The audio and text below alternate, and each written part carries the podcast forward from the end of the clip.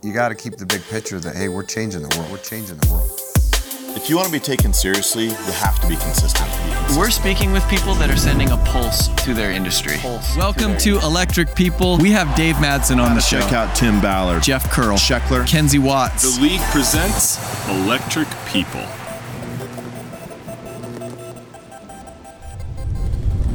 What's up, everybody? Thank you for joining us for another episode of Electric People. We have Vivint Solar's very own most interesting man on the planet in our studio mm-hmm. today, Mr. Terry Xanthos, aka Backup Terry. What's up, man? Back up, Ty. Hey, thanks for having me. I love that you reciprocate the backup. I know. I always do that. So, if, if for our listeners, if you haven't done it, go to YouTube, type in Backup Terry. You'll get the reference. It's yeah, it's nothing about our guest, but it will make you laugh hundred percent of the time you That's watch right. it. Yep. Which is similar with our guests. I always have a good time around you, Terry. I always learn something. I always have a uh, an epiphany that you are the most interesting man at Vivint Solar. Mm-hmm. So excited to get into your story. Awesome. How's life been for you? You just got back from New Zealand. Oh man, that was amazing. It was the best trip ever. I've been all fun? around the world, and yeah, my wife had fun, and I've never been on a trip like that. Yeah. It's just awesome. I would live there. So 377 career installs. You've been a DM in three different markets. You've worked in two different channels for us, and in uh, at least two different states. So you're pretty well versed, man. I'm excited to get into your story and a little bit about what makes you successful and what's made you the most interesting man here. But for Cool. those listening, uh, Terry's in the franchise, so you get to go on all the good trips. So most recently, the New Zealand trip. Yeah, New Zealand was awesome, and I, I got to stay for an extra three days. Um, and I did things um, during those three days that I would have never done in my lifetime. It was just unreal. Chance was with us, and you know Kevin and, and Devin and John. Um, it was just awesome. Did you get to stay for those amazing. extra three days? No, I didn't get to stay for Yeah, I those didn't extra either. three days. I didn't but get that's to stay okay either. because if guys like Terry, like I actually really appreciate that about I Vivint do Solar too. is that's the treatment for the athletes. Yeah, I wasn't. I wasn't saying that as a dig. I'm saying that as you have to earn those extra Or like three you would have felt bad if I got to do it and you didn't. I was actually hoping for something like that to come out. Like you didn't know that I didn't get to do the first three days, and it came out. Yeah, But that's one of the things I like about uh, the company and direct sales is, you know, direct sales guys earn really well, but I think everybody in the industry is a fan and supportive of those experiences. Like Mm-hmm. to have you with your wife uh, in New Zealand. I mean, there's helicopter trips, there's these scenic tours, there's people are driving race cars, they're bungee jumping. There, I mean, it's just the most unbelievable. unbelievable. You know, we're, we're, we're taking pictures at these like suspended waterfalls in the mountains. It's- you have people diving for lobster. Did you for bungee? you. Did you bungee or? I did, uh, but my wife did. Yeah, Your I wife was did? Very impressed. And- Wait, you let your wife bungee and you didn't do it? Yeah, well, you know, I uh, I can't afford to take any risks. You know, this, this Calculated job's so risk. awesome, and I can't miss a beat. So I didn't want to take the, The risk. swing. You didn't do the swing. You didn't do the. I didn't do the swing. No, I did. You know, yeah, I didn't do the swing. What about the helicopters? Did you? Yeah. I, I went on the helicopters. did a helicopter ride. Yeah, that was amazing. Which is That's far more dangerous than the swing and the bungee jump, True. just so you know. What It about doesn't the feel as boat? The boat in the but- river, Mhm. like the speed yeah, boat. we did that. That was amazing. That was so much fun. That was crazy. I love uh, I love Taylor Judd's expressions in that in- video. In the video, uh, oh really my fun, gosh, Yeah. I was dying. But it's great Like- because um, I always get to see you. You always make it a point to earn those trips, and that's one of the things that I love about the industry is. And sometimes people don't get this. Like uh, they often look at, you know, hey, it's all about the temporary pay structure here or there. But man, I always say there's two reasons to work in direct sales, and you have to find a company that lines this up. Is the opportunity to earn, which you're maximizing right now, and the opportunity to experience. Because with the money you earn, most people would invest those in experiences anyways. And you know, on this last trip, I was looking around and been like, I don't know that this is something that one I could have coordinated. I wouldn't have had access to nine helicopters No. and all you know all that kind of stuff. Um, but number two, I don't know that I would have s- like spent the money on it. And so with a company that would turn around and give you that experience, and you're always there. You're always like, Well, that's my goal. It's it's funny you say that because um, I was telling my team just yesterday, um, after Tribe uh, Live that we had, um, that uh, my goal every year is to make the trip, and that's my goal. That's the ultimate goal. So I went to Thailand, I went to Tahiti last year. I went to Fiji and now New Zealand. So all four possible trips that I could have gone to, I've gone to, and and that's the goal, and that's how I reward my wife. Uh, my goal is to take her and and because she puts up with a lot with this job, and uh, you know as far as time goes, um, because um, I'm trying to make up for for lost time. Mm-hmm. Uh, like a recent video that that was published, you know, like you can buy back time good? with this job. I love Isn't that video. Uh, that video is about me. I mean, by the way, so and and I feel like I'm making up for lost time. My goal is to work at Vivint Solar until I'm 60. Um, but my goal every year is if I make the trip, that means I did well. I had a great year if I made the trip. Yeah. How long, and so that's how long have you been with us? so since August 2015. So it'll be so five years years. this August. Okay. Yeah. And you said you're 47 now. Uh, I'm 51. I started when I was 47. You yeah. started, okay. yeah, I'm a grandpa. So does that? you said your goal is 60. I mean, that must give you an incredible sense of urgency with the job. For sure. Is that? Do you feel like that plays a huge role into the way just you just approach the job in general, and and how can you help somebody replicate that urgency? Well, um, what I do is is uh, I mean I came to work like when when Nick Hansen hired me back in 2015. He said I'll hire you under one condition that you promise me that you'll be all in, and I've been all in since that day, um, since the first day the, on the job. And so, Before um, you go further, yeah. that- I can tell that about you. You have kind of like a mental calm about you that doesn't that doesn't flutter with the industry. Because a lot of people they do it for now, and then another shiny object pops up. But I think your ability to be all in. It's cool that you articulate that, and it's cool that Nick said that to you at the very beginning. oh, that was awesome. Because think of the storms you've weathered Mm-hmm. that you just haven't had to give much like fleeting thought to because you committed early. Yeah. Yeah, I'm all in no matter what. Like, I'm not going anywhere unless they fire me, which they won't be able to because because you're too valuable um, and you do it the right way. I do it the right way. And so um, so my plan is to be here for another eight and a half years or to a thousand installs. That's my goal. Like truly, I always say that, but it's it's true. Um, cool. So that's and I feel like if I do that, then I'm set for life. It's cool to have people like someone. I was recruiting someone the other day, and uh, you know they were talking to a, a dealer outfit, and they're talking to us, and the, it was funny because he said this dealer, when he was talking to them, he said we don't know how long solar is going to be good, and we don't know how long we'll be able to earn well. So I'm just going to do as much as I can. And then I was like, we don't talk that way here. I'm going to mm-hmm. be here for 10 to 15 years.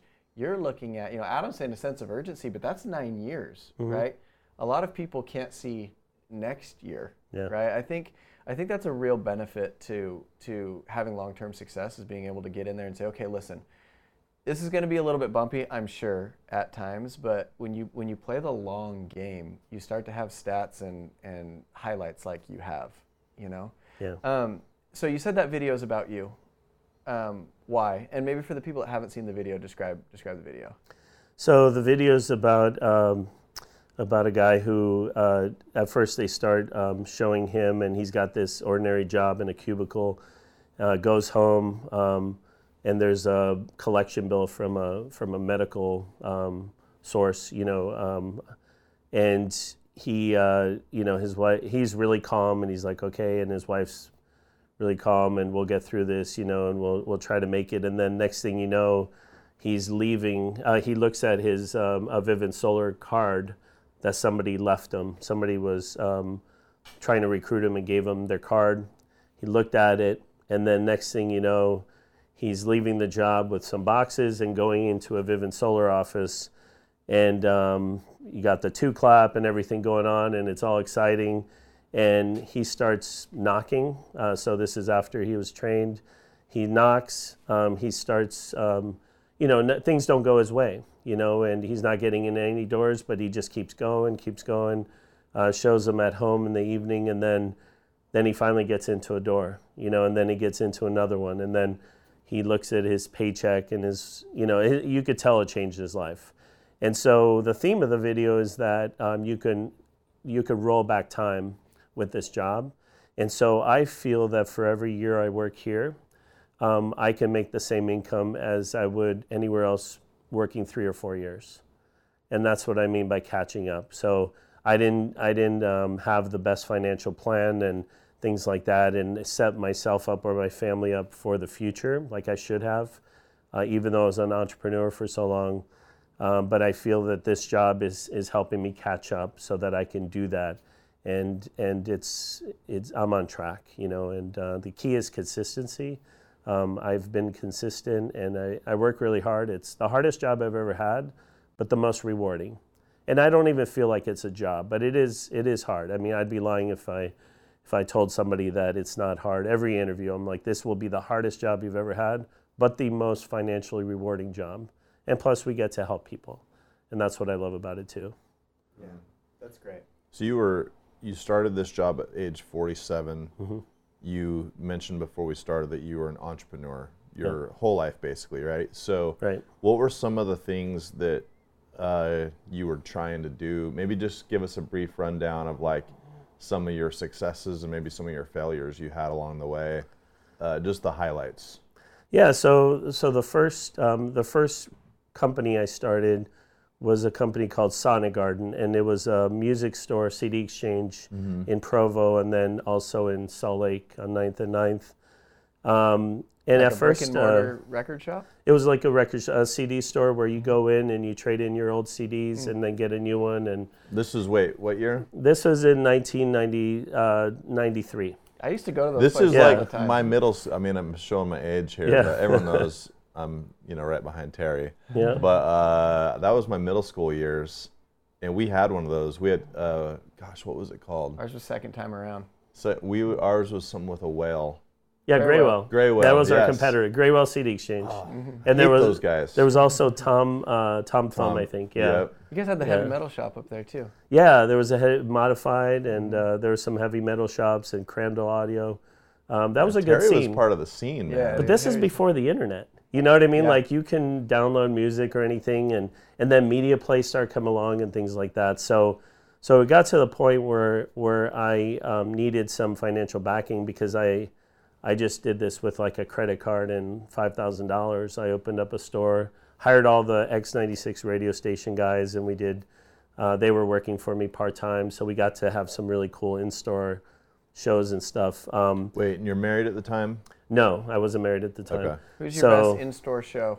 Uh, so my best in store show was Pearl Jam, and my second What? one, yeah, This is Pearl Jam? This is the kind of stuff. that's that how I got to know out. him. Yeah, What? and He's then like, the so I'm texting with Eddie the other day. Yeah. No, like, you "Yo, Eddie." did No, not. no, no. not Eddie, but Jeff. Yeah, Okay. so Okay. So I've never texted Eddie, but yeah, Jeff. Um, I do have a picture with Eddie that that Ty has seen. you could Um, have told us you text Eddie, and we could have. Yeah, I know. You, you know what I mean? You could have just Yeah. No, but it was cool. And then Big Country was really fun. Um, and then um, Stone Temple Pilots, that was amazing too. So this is like grunge era. Yeah, this is this. Yeah, this was amazing, and and this is when Pearl Jam um, had their album called 10 So um, so then I was uh, I needed funds, and and there was one of our customers say, hey, I know this guy. His name's Todd Pedersen. He owns a company called Creative Marketing, and he sells um, pest control. He hires uh, people to go out in the summer and sell pest control. I think they had a contract with Terminix. So I met with Todd, and Todd um, liked what I was doing, and he said, "Here's thirty thousand dollars." Um, it's kind of embarrassing because he's he's the founder, you know, of Vivint, and I actually um, blew through the money, and eventually we closed shop when when uh, the internet came out and media play started getting big and all these things. So one day I'm going to walk into his office and hand him a thirty thousand dollar cashier's check, and that day is coming soon. But um, and so it's it's a little embarrassing. I mean, it, you know, like I have really cool stories, and that's one of the sad ones. But um, I did get to meet him uh, when he was starting, um, you know, at the early stages of his of his career, which was amazing. And so, uh, and I did get to talk to him um, after that a few years ago in Utah, and um, and it was all good. So he, he's an amazing person, somebody I've always looked up to. One of the reasons I inquired about Vivint um, because I, I love what he's been doing. I feel like you're you're sort of glossing over it a little bit, but opening a store like that, that's like one of those like bucket list dream ideas, right? Like one day I'm gonna open up a music store, I'm gonna do this. Like that's one of those like dream chasing ideas. Yeah. And then to go get money from somebody and then lose it and have to close up shop. Um, I think you're kind of glossing over probably how hard that must have been. hard. So my question is, one, Um, how do you? Because mentally, that's that can send you down a dark path, Mm-hmm. like having to do stuff like you know having to do something like that. How do you bounce back from that, and how do you kind of circle the wagons and then keep going? Well, um, I you know my wife is is who I need to thank for that mostly. Um, she's she's so smart. When she went to BYU, she was like the top um, graduate out of the College of Biology and got accepted uh, to a PhD program at the University of Minnesota. So so about a year after this, we moved to Minnesota. And she convinced me to keep being an entrepreneur because I didn't want to be one. I was going to go work for a company, you know, like some. Uh, I think my father-in-law was helping me with. Um, I forgot what they did. Um, I think it was like Wilson Tools or something. I was gonna go work for them, and, and I didn't want to be an entrepreneur. And Yeah, you got burned, right? Yeah, you got didn't burned go hard, so it's like you don't want to. You're like, I don't need to be told twice. This is a hard life. To Yeah. get- Yeah, so she convinced me to keep going, and I decided to open up a smoothie shop. So I opened up a smoothie shop on Lake and Hennepin in the busiest corner of Minneapolis, and I know And- Hennepin. That was yeah. the first uh, market I managed. Oh, that's awesome. It's right by Lake Calhoun, and uh, right on Lake in Hennepin. Um, there, you know, was my shop right on the corner, and it was awesome. And I got to meet Ralph Lauren. Um, he was a customer that, not a customer, but he stopped by and he purchased um, uh, some juices with his wife when he was visiting his architect, which was in my building. And to make a I long I picture story him like rolling up with like a, you know the sweater tied around his Yeah. neck and like A know pastel polo on. Yeah. he was definitely you know prepped out right and so so he asked me he said hey can you open one of these but all organic and i was like i think so and he said i want you to do that for me in south beach so i opened up um, a juice bar in his polo sport massive polo sports store uh, right in south beach it was one street off i think it was collins one street off the, the beach the, the street of the beach and um, and it was a really cool experience. And then I ended up going to a bunch of um, health clubs, which later became Lifetime uh, Fitness. And so the Lifetime Fitness cafes um, evolved from my concept.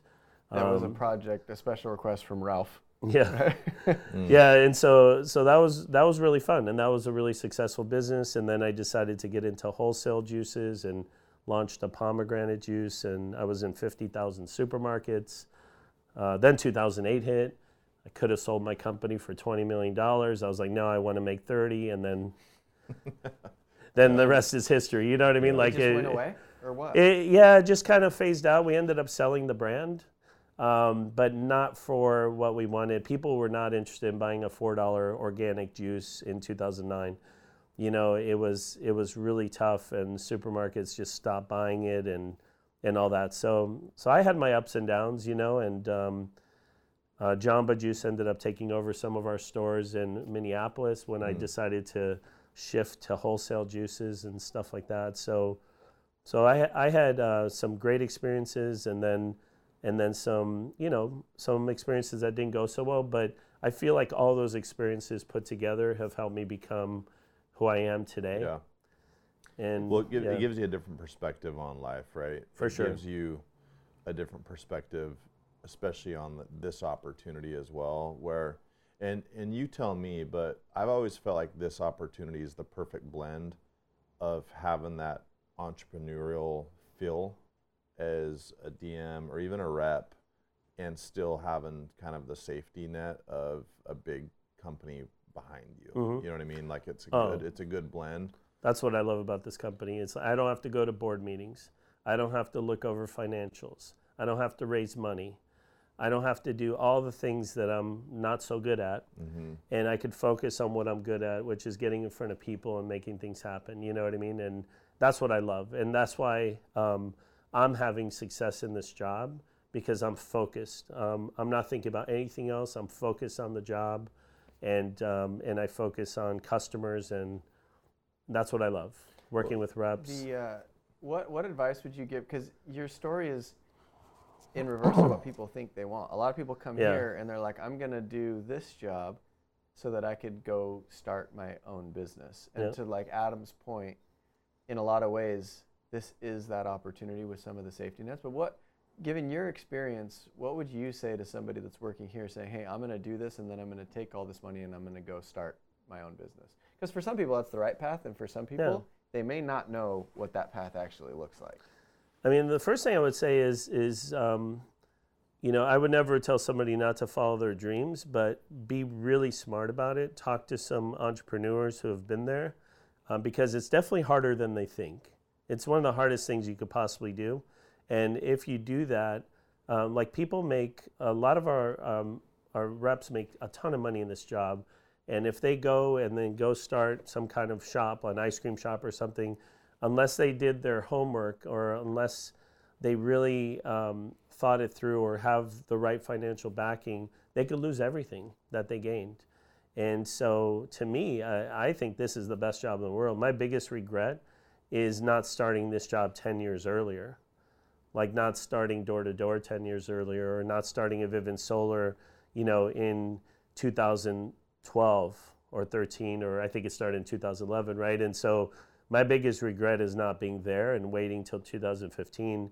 But but everything happens for a reason and and I don't regret anything, but I wish I would have started sooner because this is amazing. You may not have attacked it the same way, right? Like Maybe not, That life yeah. experience, it's almost like I was thinking. It's like you kind of got a chance to to to live like you were dying a little bit. Yeah, like true. it's like I've had all these experiences, and now I know what else is out there, and I know how hard it is to come across. That's the thing is, it's like the type of earning potential for those that are willing to go out there and face rejection and you know persuade and convince and build a community of like solar customers for those people the earning potential that money is hard to mm-hmm. come by. And i personally man i don't know if you feel the same way guys or adam but i I- you know the first couple years of my career i said similar things. I was already here but i said you know i wish that i had seen the opportunity. I wish i had a more broad vision earlier mm-hmm. because it, it kind of slowed me down. But now i look at it and i'm like man what else would we do? What where else are you going to have an opportunity? Like they're hard to come by yeah. you know what I mean? They're hard to find. I'm I'm grateful every day that I've I've found it in the first place. Mm-hmm. You know what I mean? Yeah, for sure. I, I was an entrepreneur for 24 years, and and this is that itch, huh? this is the best job I've ever had. I've never made more money in a year, um, in than I have in this job, with all those 24 years as an entrepreneur. Really? Not Even the one best year. years? Even the best years, I never made more than what I've made in the last three years in this job. Mm. So it's it's amazing. Something I'm always impressed with by you, Terry, is every time um, there's an event, you always make a point of just coming and saying hi.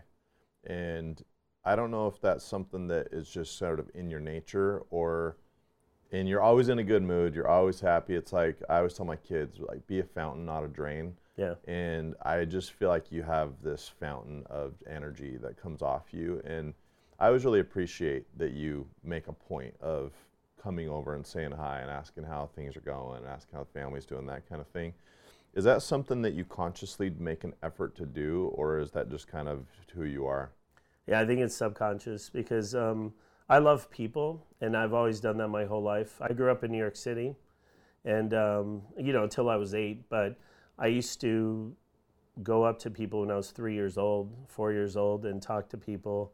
Um, you know, and and um, I've always been that way. So I think I think growing up in New York and being exposed to all those people. My grandma used to send me to the grocery store when I was five years old. I'd had to walk three blocks and fight through, you know, people that, you know, gangs and stuff. I mean, it was crazy. Like even as a five year old, people wanted to beat you up if you crossed their path and you know, and, and all that. And, and I just, but I, I just learned how to deal with people and, and um, I just love people. So the way I see it is every time I go to a trip where there's people that I don't get to work with or see on it, like you or and Ty, um, that's my chance to get to see you and talk to you and and all that. And so so it's I just love those trips because I get to meet all these people.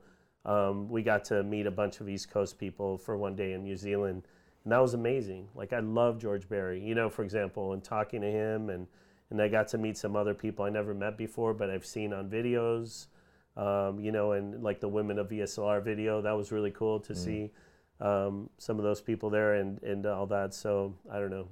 When you when you came into to direct sales, was it ever hard for you? um, I think we're evolving now and we're becoming more diverse as far as people from all walks of life, people from all ages, men, women, different people in leadership. But when we started out, we were pretty much a bunch of former alarm reps. So we were Yeah. It's kind of young adults, core, mostly men, Foundation, yeah. that had a background in direct sales. Um, given your background, where you've opened stores, you've traveled the world, you've you've you've been in those meetings that you're grateful that you no longer have to be a part of. Was it hard for you? Did it feel like um, kind of like you had to swallow your pride and come in and work for these guys that are younger than you, that have less life experience than you, and selling a product door to door? Was there any kind of like dissonance or any kind of like, ah, this is a tough pill to Just swallow? eye, eye roll. You know, as far as um, as far as working with people younger than me, um, never once have I, because everyone's younger than me. All my leaders are all younger than me. I'm the same age as Bywater. I, I think I might be like a couple months older than him. I'm not sure, but but um, so I don't. I've never once thought that because um, the way I see it is it's it's based on years of experience and what you've done in the past in this job. What I've done in other jobs will help me with this job, but doesn't mean that I'm entitled to anything in this job. And so, for example, if I be, if I was a DM for the rest of my career, I wouldn't care. Like that would be amazing. Like I, you know, it's it's uh, I have no problems. I love I love working with Ty Mick. I've been with Ty Mick now for four years, um, and um, you know Nick Hansen initially and Jordan Williams and all those guys. I love working with them. They're all way younger than me. You know what I mean? I've got a kid that's 27 and my co DM is 28. you know what I'm saying? Yeah. And so so it's and and I and I don't know how old Jake Boyce is, but I think he's he must be younger, you know, and and all that younger than my daughter, you know. And so so I've never once thought that, um, which is cool because uh, I'm glad that I'm not that way. Um, but as far as knocking doors, that was the hardest thing I ever had to do because truthfully, um, when I was in Jersey in my first six months, I did ask for a block because everybody looked down on me because I was in the power channel. We were the people doing the kiosks. And, uh, and I used to go to the meetings um, with uh, NJ3, you know, South Jersey. Um, and um, Rico and Jermaine were the DMs at the time in 2015. So I asked them for some hood because I used to go to the meetings and they're like, ah, what Terry does doesn't matter. And so, so I was like, just give me something. They gave me a block and a half. And I ended up like getting. row homes that are like, see if anyone qualifies down Yeah, there. I ended up getting uh, three installs from that night. Um, I got four ACs. Um, three installs resulted from that night, including my first install of Vivint Solar from knocking. Um, now I was on a mission, and and I was just gonna knock every door, and I was there from like 10 a.m. until, you know, probably 9 p.m. Um, but I knew it was possible. That wasn't what I was hired to do, but I just wanted to prove them that I could do what they do. And um, and so when the time came to finally knock again, which was which I didn't even knock a door after that until 2017, February 2017, when I when I went to Stockton. So when things kind of changed in Utah a little bit, and a lot of people moved to California, I decided a couple people moved to Massachusetts. Um, I decided uh, to go to California, and um, I uh, was asked to come join the Stockton office, which was amazing. And that was the first time I ever knocked doors, February of 2017. And I was a DM who never knocked doors before, really, like except for that one time in Jersey, uh, which was kind of a fluke, but it was cool. And and I decided that I need to do this. I need to do it well. So I was I had an alarm go off. I was starting when there weren't uh, correlation meetings. I was starting at 10 a.m. I was going to seven. It was really hard. I wasn't getting into doors um, unless I talked to about 20 people, and then it ended up being 12 people, and it just kept getting better. Now I feel like I'm an experienced door knocker, but it was something I had to learn, and I didn't tell anybody. And no, and I don't think a lot of people believe that I could do it because most people knew I wasn't a door knocker, but I did. And and my goal was to be consistently at least an All American, uh, which um, I've been an All American for the last three and a half years. One time I was an All Star, and it was when I when I uh, moved to um, Santa Rosa my first quarter. Um, it was a big transition and and all that. So my goal was just to make sure because you got to lead from the front in this job if you want to be a leader, um, because you can be you're replaceable, and I wanted people to respect me. I wanted to be able to have some influence. I wanted to be able to positively affect my reps in Stockton, and so so that's kind of how that happened. So when I was in Utah as a DM for two years, never knocked one door. I had so many referrals. I didn't have time to knock. You're from there. That's like. Yeah, I was from there and I already had about 20, 30 installs and I was really good with referrals because I take care of customers. And so they normally give me three, four, five referrals each. Yeah. So that's what I that's what I did. How did you um so you went from music industry, smoothie industry. Mhm.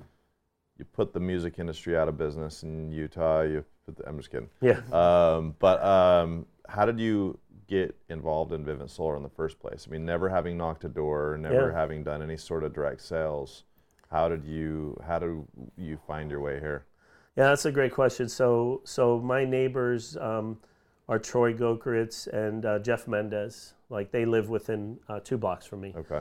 and I've always, you know, saw Troy going out every summer, and and I know he ended up the- another for- company. For everybody listening, Jeff and Troy were a long time Vivint Smart Home Yeah. uh, leadership over there. So you Exactly. you were aware of these guys. Yeah, I saw what they were doing. Mm-hmm. I was aware, and and uh, one day I, I talked to Jeff Mendez, and I said, "Hey, tell me about Vivint," because I was I was actually running a soccer club at this point. I was doing that for about two years, um, mostly as a volunteer because there isn't much money in it. I it, it ended up being by accident. I ended up I was coaching a team and person running it ended up uh, falling through, and I didn't want to let the parents down, so I ended up running a club, which was crazy, you know, and and so I was like, you know, I'm gonna go bankrupt if I keep doing this um, because I didn't have um, income, you know, and I was using all my savings and stuff like that, and I was doing some some little consulting jobs here and there um, for a stroopwafel company, but that's another story. But that's what, what? was Stroop a waffles. stroopwafel, you know, like the Dutch waffles. Those are my favorite yeah, snack yeah, ever. stroopwafel. you ever Like I think that's how you say it, but You're a Stroop waffle consultant. so I I helped yeah I, I helped this stroopwafel company Fun fact. go into I'm sort of an expert on stroop yeah, waffles. Yeah. because I had experience with supermarkets. I helped them get into Whole Foods. I helped them Man, get Trader into Trader Joe's, those things. not Trader, Joe's, but uh, we Oh got my- them into Harmon's in Utah, which is a really these, by the way? gourmet chain. Sounds like I need to. Dangerous. Today. Maybe I have. You'll, They're eat, you'll eat the entire bag. Yeah, United. Airlines passes them out. I had one today. yeah. yeah. So and they they've made them like um, at like like races and stuff. They have like ones for like Yeah. fuel. They're like, caramel and yeah, milk. yeah, Yeah. yeah, I know exactly what you're talking. About. Yeah, and so it's a it's a really big Dutch tradition. In fact, when the when the new king became crowned, there's a there's a tradition where he does something with the stroopwafel, takes a bite or cracks it or something. I don't know, but but it, it was a big Sprinkles deal. it on the Yeah. of the land. So that's the only thing I was doing for income. Um, and and I, I talked to Jeff. I was like, Jeff, I need to do something. I, I need, uh, you know, and he started telling me about Stroop smart waffle home. consulting's not. I know, I know, I wasn't paying the bills, and, and it's so a fairly, It's a fairly passion- small know. market. it's a passion project. yeah. So so basically, um, you know, Jeff said you should come work for Vivint, and I I wasn't too intrigued about the smart home side. I just felt like at my age, um, getting people to do alarms, I don't know, like I didn't like that uh, idea. And he said, well, we do have a solar division, and so he um, he talked to me about solar, and then he put me in touch with. Um, he said, I want you to talk to my buddy Mark Toon. So that was the life changing phone call.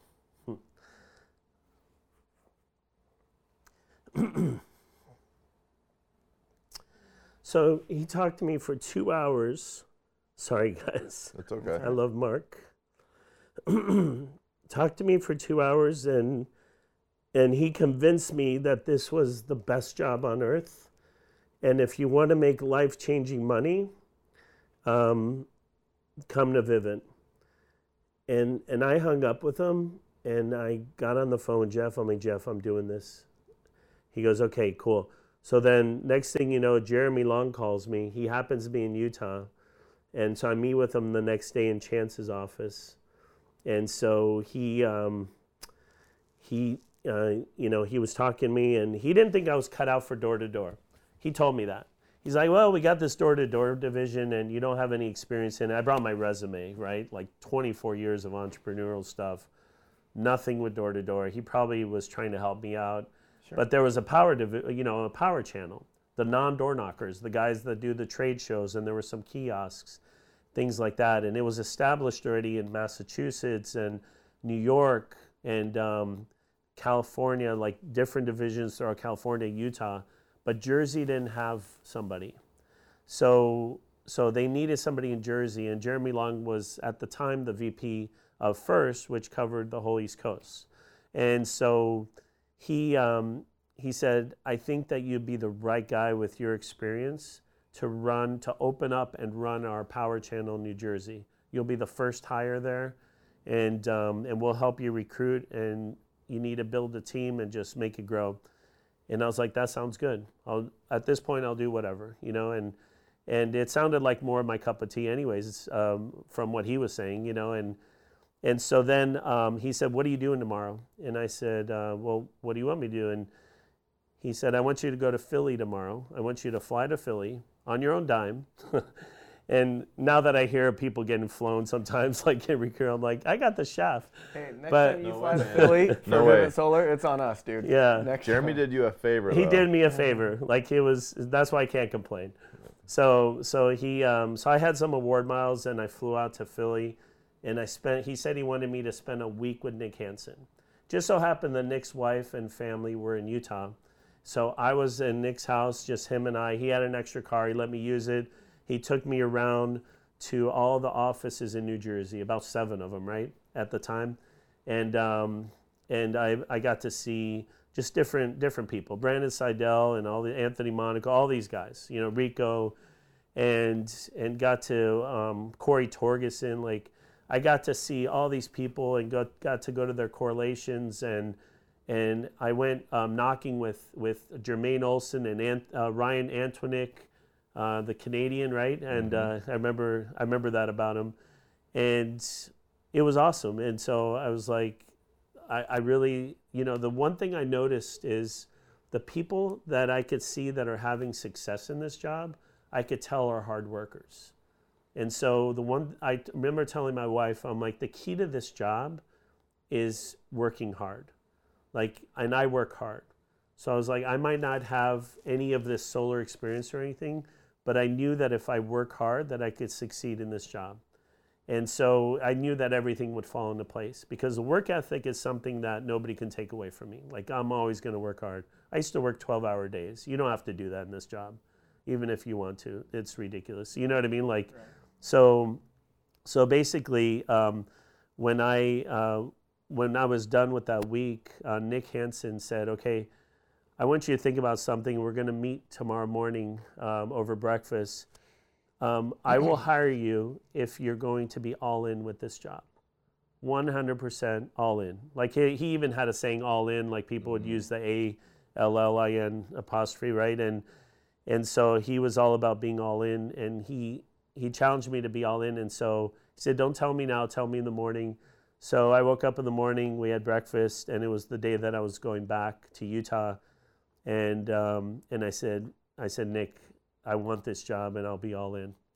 And and from that day forward um, i've been all in 100% and everyone knows it.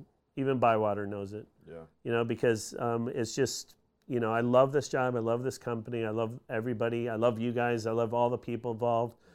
I love the people at corporate, you know what I mean? The CAD people and everything. And, and I treat them really well because we're all a team, you know? And so, so like I keep saying, it's, it's the best job I've ever had, best decision I've ever made for a job.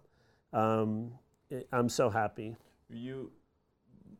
But One thing I'm interested in is you. You know, you initially moved out to Jersey to go be a part of a channel that currently don't uh, no longer exists. Mm-hmm. Yeah. Right. So, you moved out to Jersey. Then we brought you back to Utah Mm-hmm. to do the same thing, same channel. Then that channel gets cut. Yep. Now you're faced with another decision to go be in the field. You end up going out to California. So you've you've had plenty of like turbulent waters that you've navigated.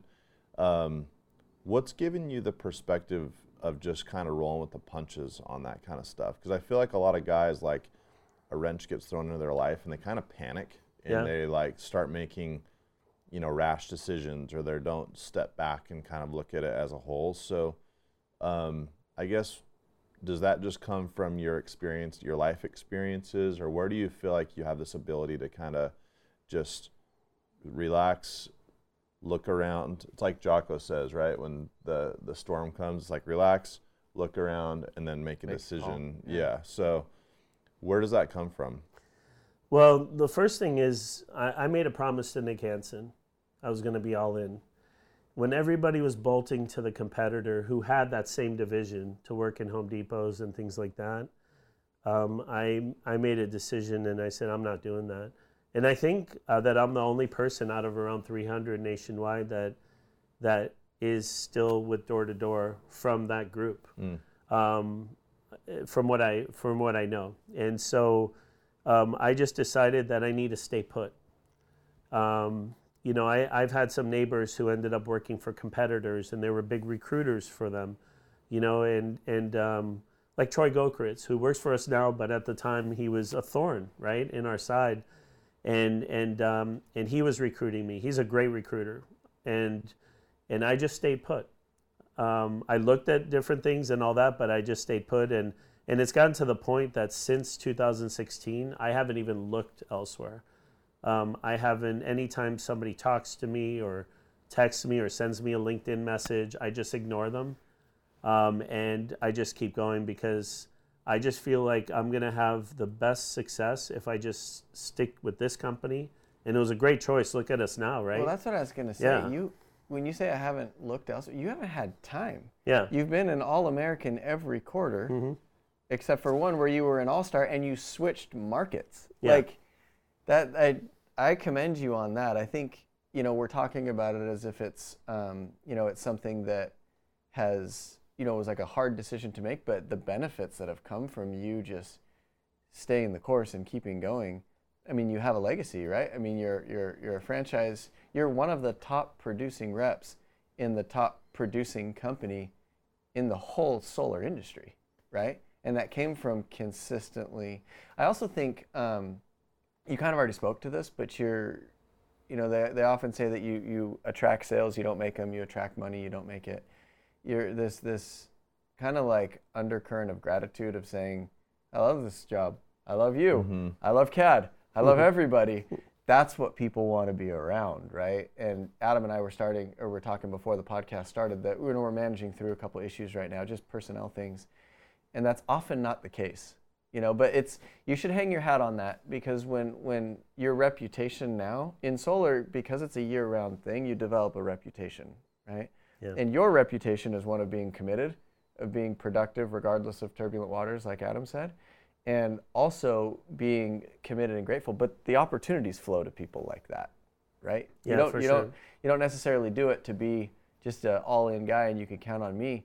It's strategic. Like it, it works really well, and I think it allows you to live your life in gratitude and abundance rather than frustration and entitlement. Oh, for sure. And everyone I know that has left our company, and the great thing about our company, uh, the great thing about you guys and Chance and um, and the other VPs um, is that we'll always welcome back people that leave, right? Always. I, I, I always see it. And every single person that I've talked to that has left has regretted it. And they wish that they didn't because they lost some momentum. You know, they, they could have had more installs now, or they could have been, um, you know, a, a stronger leader, you know, or you know things like that. And so, so everyone that I've talked to uh, that has left and come back regretted, and and I'm glad that I haven't done that. Um, I'm glad that those people are back with us because sometimes you just need to go out and see it. I mean, Colt Reed, for example, I saw him, I didn't recognize him. He's he's like this little skinny dude now. Yeah. I saw him at corporate the other day. I was like, what is going on? Like, is that his little brother? And and he left for a while and he came back, you know. And and I know he's not in sales, but he's an amazing uh, leader in this company and has done great things for us and is doing great things for us now. And and um, and he thought that he was going to be in a better situation, and it turns out that you know nothing's better than moving solar. We are. know? It's it's interesting how much people don't understand the environment you work in matters, and I think a lot of people they might see, uh, you know, a shiny object and like it distracts them from what they're doing and they want to go scratch that itch or whatever. But they don't understand how much the environment, like if they were really successful with us, they don't understand how much all the little things that the company does with the league, League Live, their management, all the incentives that we run, just all those little things are factoring into their success, right? And it always dri- kind of drives me crazy when I hear guys go like, "Hey man, like I did this on my own." I'm like, "Did you?" Because you have this incredible platform to operate with us, and we spend millions of dollars Yep. creating an environment that cultivates success, right? So, I think um, for someone like you that clearly has that entrepreneur, entrepreneurial spirit and could easily go out and try to do your own thing or just whatever, um, to be able to recognize the the influence that your environment has, I think is really special. But like you've said, it's taken you years and years of experiences to sort of get to that point to where you can recognize it, and then also just be content and happy with it, right? Yeah. So. Were, were you Um, competitive growing up? Because I know, like, what was the name of the academy you went to for tennis? Nick Bollettieri. tennis Nick coach. What? Yeah. Yeah, dude, dude, we're just starting. That's not like Nick just was your my coach. average. That's the, Right. that's the most famous tennis academy Yeah. in the Yeah, a dude, world. a dude named Andre used to play with Terry. Yeah, I was. Uh, no, a I- guy named everybody goes to Bollettieri's academy. Yeah, I was a Bollettieri kid, what they called. I, I ended up, you know, in case you're, you know, you're probably wondering like what happened to that guy, right? Because everybody else turned pro. Um, I ended up breaking my my neck in college, and I was on my way to turn pro, and um, and so 'Cause my it life was- kind So of that was changed. your whole life. Like that you was my whole life. Wait, yeah. how old were you when you started playing tennis? Um, well, I started late when we we moved to Fort Lauderdale, Florida, when I was 12 from Brazil because I, was in Brazil for four years after New York, and so we moved, um, and there was a tennis club um, a few blocks away from my house in Pembroke Lakes, Florida, which is um, in the Hollywood Fort Lauderdale area. And so there happened to be this guy that just retired from the tour that was a tennis coach there, or a ten, um, and a tennis pro. And so I asked my dad if I could take tennis lessons, and that's when I found out about this guy Mark uh, Wilson. And so he um, he bas- he was uh, Mark Wilson's also a quarterback for the Oakland Raiders, but it's not the same guy. So he uh, was my um, I think he was the 200th ranked person in the world uh, when he retired, but he was in the top 50, and he trained me, and I fast tracked, and next thing you know, um, I'm playing state and winning state tournaments and things like that, and ended up getting accepted to the Bollettieri Academy. My roommate was Jim Courier. Agassi lived next door. Uh, that's when Capriati was first getting started. It was in '85 and '86 that I was there. Eh, It was a good time. That's a live-in place. Like you go. Yeah, there, you live eat, there. breathe, sleep. It's so like on boarding campus, school. yeah. yeah, yeah. So I got to see my family like three times a year, and um, so you're rooming with Jim Courier, uh huh, best redhead. Oh, Yeah. Boris Becker and Courier, two best redheads. yeah, Ty to ever Yeah. play tennis. I should know about them. You should know Yeah. that. Rare for breed. sure. Courier's amazing. And then you're you're playing with Agassi. Yep. So I and played all then- these guys in tournaments. And, Really? Yeah. So one thing that I think Ty's leading to is um, he he kind of knows the story. So so some people have said that I've beat Agassi. Well, there's a story behind it. He beat me seven times in a row in tournaments over the course of a year. I was so frustrated, you know, and, and I, you know, and, and I knew that in order, I wanted to beat him. We were juniors at the time. It wasn't like we were on the pro tour and I beat him, You're right? 15, but, but still, he's a top tennis player, junior tennis player in the world Okay. right? And so I, um, my goal was to beat him. So I ended up training for about three hours a day longer than him, and we were already training for six and a half hours a day. Uh, on Saturdays, unless we were at a tournament, we had off, so everybody would go to the beach or go to concerts. The buses would take us on chaperoned, um, you know, visits to those places. But I stayed at the academy. Um, I worked with the pros. Um, I got my dad to uh, pay um, some more money so I could pay the pros, um, you know, on their off time, and and I I- I was on a mission to to get better, and my goal was to beat Agassi at least once. I beat him the last two times we played, so I could say I beat Agassi, but you know, um, two out of nine times is is clearly failing. but that's not the point. The point is that I finally beat him, and that was my goal. And and I think that I I translate that work ethic um, to this job um, because I think that anything's possible when you really want something. You can make it happen, but you have to put in the effort. You have to put in the time, and sometimes you have to put in extra time.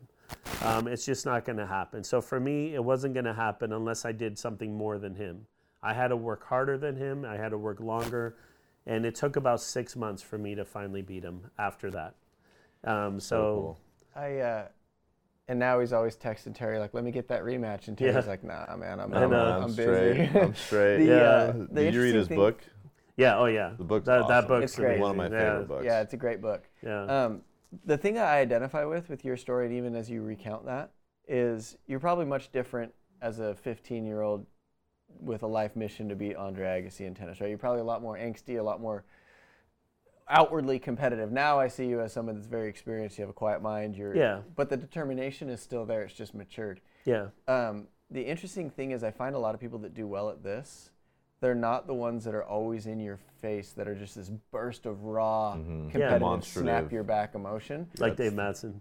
Well, but even Dave, Dave has a very intense but quiet and consistent revolve.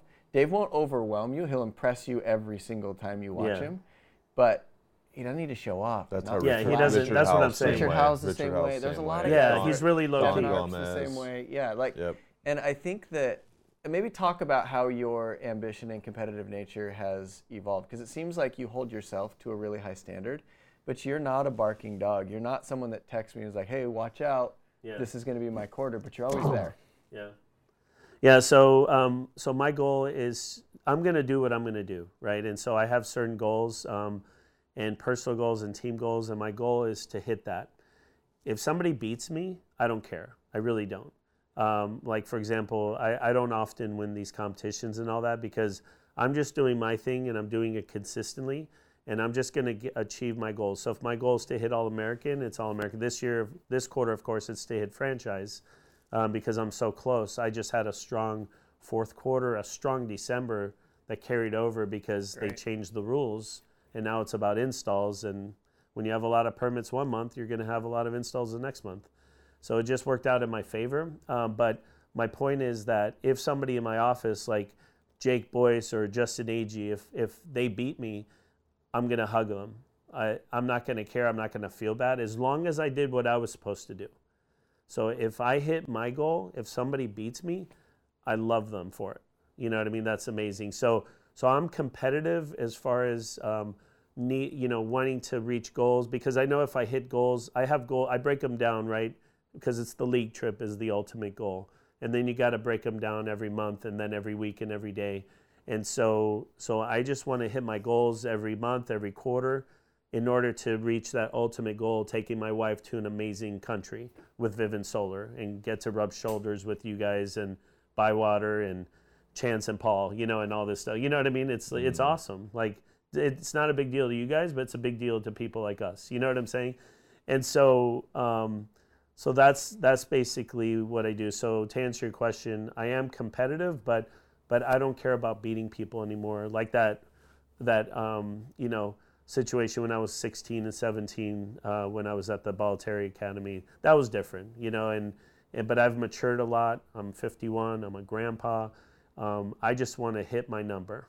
That's what I want to do, and I hope that people beat me um, if I hit my number. You know what I mean? That's that's great advice, and that's a great mentality. I, I again, I think it's what lends to consistent success. So, uh, well, Terry, thank you for sharing with us. We need to have a part two where you give us more just tales from the road because there's there's tons of them, man. We've unearthed some, but I there's feel like there's some at least there. six more places he's lived we haven't heard about yet. Oh yeah, yeah, Yeah. buckle up. But thank you for sharing. Thank you for your example. I appreciate your gratitude. You know, you really embody what the company is about, and um, stories like yours. I hope there's a hundred people listening that go on and, and do the same thing. So go forth and keep conquering, brother. Thanks, Ty and Adam. You guys are awesome. Thanks, Trey.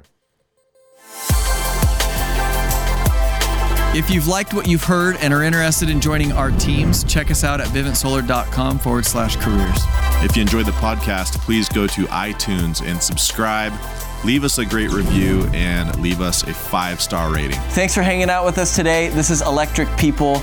Take these principles and go be electric.